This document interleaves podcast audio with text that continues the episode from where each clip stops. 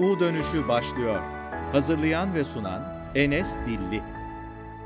Merhabalar sevgili dostlar, hepiniz hoş geldiniz. Yeni bir bölümle tekrar karşınızdayım. Konuya girmeden önce bir mesajım var, bundan bahsetmek istiyorum. Malumunuz 12 şehidimiz var. Aslında bir bile bizim için çok büyük bir rakam. Şimdi ben de dün paylaşım yapmıştım. Ee, bir şehit paylaşımı yapıldığında ya da başsağlığı paylaşımı yaptığımda vicdanımı rahatlatmak istemiyorum diye bununla alakalı herhalde sizler de çok sevdiğiniz çok fazla geri dönüş oldu bu anlamda. Ben de yine birkaç mesaj burada bu podcast yayınında vermek istiyorum. Şimdi sadece dün yaşanmadı bu olaylar. Bizde yıllardır yaşanıyor. Biz yıllardır şehit haberleri alıyoruz. Ve şu var ki hani bir tane de şey gördüm. E, bir replik görmüştüm film sahnesinden bir komutan askerlerine konuşurken şehit olduğunuzda sadece 45 saniye size haber değer verirler ve unutulur gidersiniz derlerdi. Baktığımızda evet öyle olacak. Yarın unutacağız biz bunu. 12 şehidi unutmuş olacağız. İsimlerini bilmiyor olacağız ve onların ailesi ateş düştüğü yeri yakar derler ya onların ailesi hatırlamaya devam ederken biz günlük işlerimizi yapmaya devam etmiş olacağız bu anlamda. O yüzden ben de e, bu benim görevim, görevim olduğu için e, bu mesajı vermek istiyorum. Biz şehit haberlerini aldığımızda e, başsağlığı dileriz, paylaşım yaparız fakat e, ister istemez unuturuz ve gideriz. Onların görevi vardı, vatanı korumaktı ve bu uğurda şehit oldular ki şehit olunacak kadar değerli bir e, vatanımız var. Bunun için de gerçekten şükrediyorum. Elhamdülillah diyorum. Ve burada size vermek istediğim mesaj şu. Yani hem benim yaptığım hem de yapılmasını uygun bulduğum, tavsiye ettiğim şey bu. Onların görevi vatanı korumak, bizim görevimiz vatanı yükseltmek, vatana hizmettir. Nedir? Ben bilgisayar başındayım. Ben yayıncıyım ve bunları yapıyorum. Benim vatani görevim bu. Ben bu vatanın evladıyım. Bu vatanın vatandaşıyım ben. Kendi milletim için en uygun olan şey neyse onu yapmak zorundayım. Onlar orada şehit olurken, kahramanlarımız şehit olurken ben burada bir şehit paylaşımı yapıp vicdanımı rahatlatırsam ve evimde televizyon izlemeye, YouTube'da, Instagram'da dolaşmaya devam edersem ben e, kendimi hain olarak değerlendiriyorum açıkçası. Çünkü onlar benim için şehit oluyor. Ben yatağımda güzel olayım diye, yatağımda güzel uyuyayım diye şehit oluyorlar. Ben ne yapıyorum? Kalkıyorum, böyle sıcacık duşumu alıyorum, üstümü giyiyorum ve oturup bilgisayarla, telefonla boş boş şeyler yapıyorum. Bunu yapmak istemiyorum. Bunu yapmamalıyız dostlar.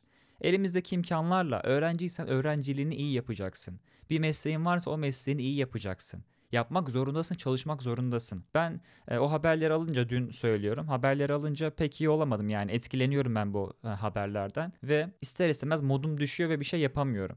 Ama ne yapıyorum? Biraz üzüntümü yaşıyorum. Fakat üstümdeki o toprağı silkeleyip hemen masa başına geçip çalışıyorum ki dün öyle oldu. Gün boyu oturamadım masa başına ama akşam uyumadım. Uyku tutmadı zaten. Uyuyamazdım da.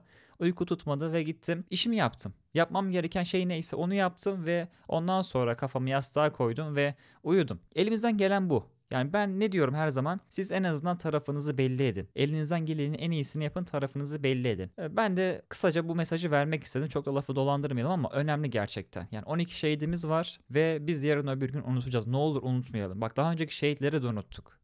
İsimlerini bilmiyoruz bile yani. Unutmayalım dostlar. Evet dostlar şimdi konumuza gelelim. Konumuz önemli bir konu. Bugün size çoklu görev efsanesinden bahsedeceğiz. Bu konuyu araştırırken bir örnek buldum. Onun üzerinden anlatmak çok daha mantıklı olacak. Britanyalı bir girişimci var ve bu girişimcinin de bir muhasebe firması var. Şimdi birkaç çalışanı var bu e, muhasebenin.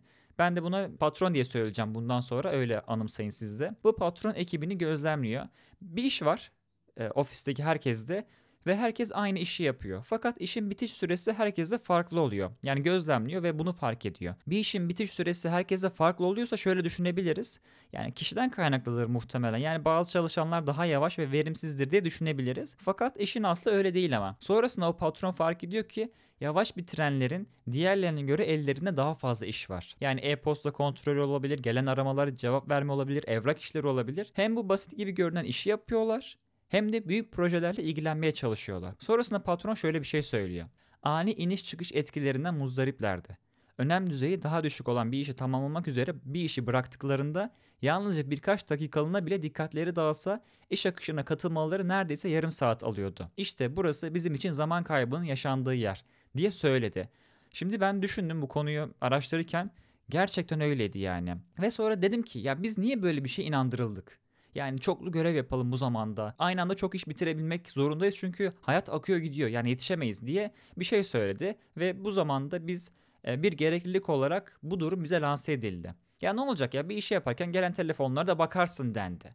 Bunu ben de yaşıyordum dostlar çalıştığım zamanlarda. Ee, bir ofisteyim bir iş üzerinde çalışıyorum, video editliyorum. Hop bir misafir geliyor ve doğal olarak karşılamam gerekiyor. O da benim görevlerimden biriydi. Sonrasında ben o misafiri karşıla yerine yönlendir vesaire. İşime dönüyorum bilgisayar başına oturuyorum odaklanamıyorum. Yani dediği gibi patronun söylediği gibi yarım saate alıyor benim odaklanabilmem. Yani o dağılmalar aynı anda farklı işlerle uğraşmak bizi gerçekten yoruyor ve zaman kaybına neden oluyor. E sonrasında verimlilik de burada düşmüş oluyor. Ne diyoruz biz bu podcastleri yaptığımızda?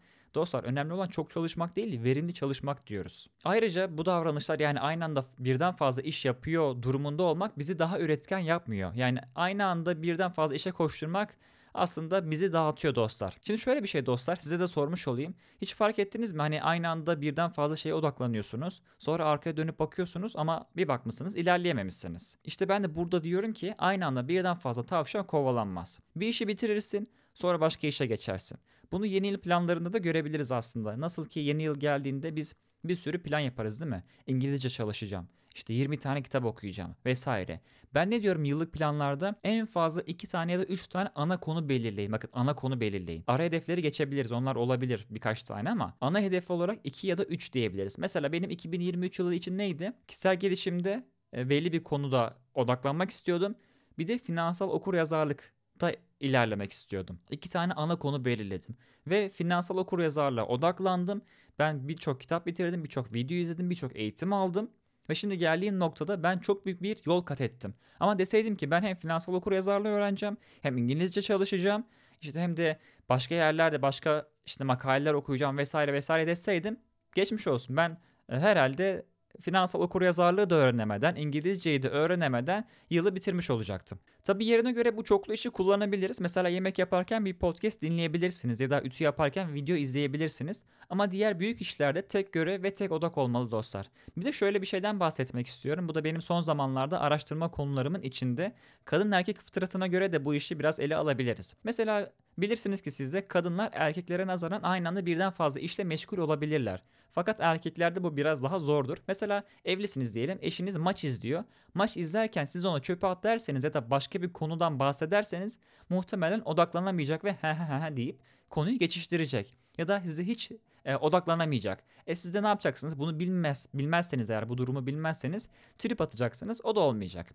Ama kadınlar aynı anda birden fazla şeyle odaklanabilir ki mesela annelerimiz kucağında bebek varken yemek de yapar, çamaşırı da yapar, evi de süpürür. Eyvah eyvah yani hepsini yapabilir. Fakat tabii kadınlar gaza gelip şey demesin ya ben çok iş yapabilirim o zaman aynı anda birden fazla projeye girebilirim demesinler. Bahsettiğim ev işlerinde ya da başka şeylerde olabilir. Yani kişisel özelliklerde olabilir. Fakat iş anlamında bir insan olarak bakarız duruma ve ona göre yorum yaparız. Yani ister kadın ol ister erkek ol aynı anda sadece tek bir işe odaklanırsan verimlilik üzerine çalışmış olursun. Peki Enes kardeşim, Enes hocam ne yapmalıyız? Çoklu görev efsanesi tamam efsane olarak biz adlandırdık. Peki nasıl doğru bir şekilde çalışacağız? Bu işleri nasıl yapacağız derseniz size 3 tane adım söyleyeceğim. 1. Planlamanızı doğru yapın.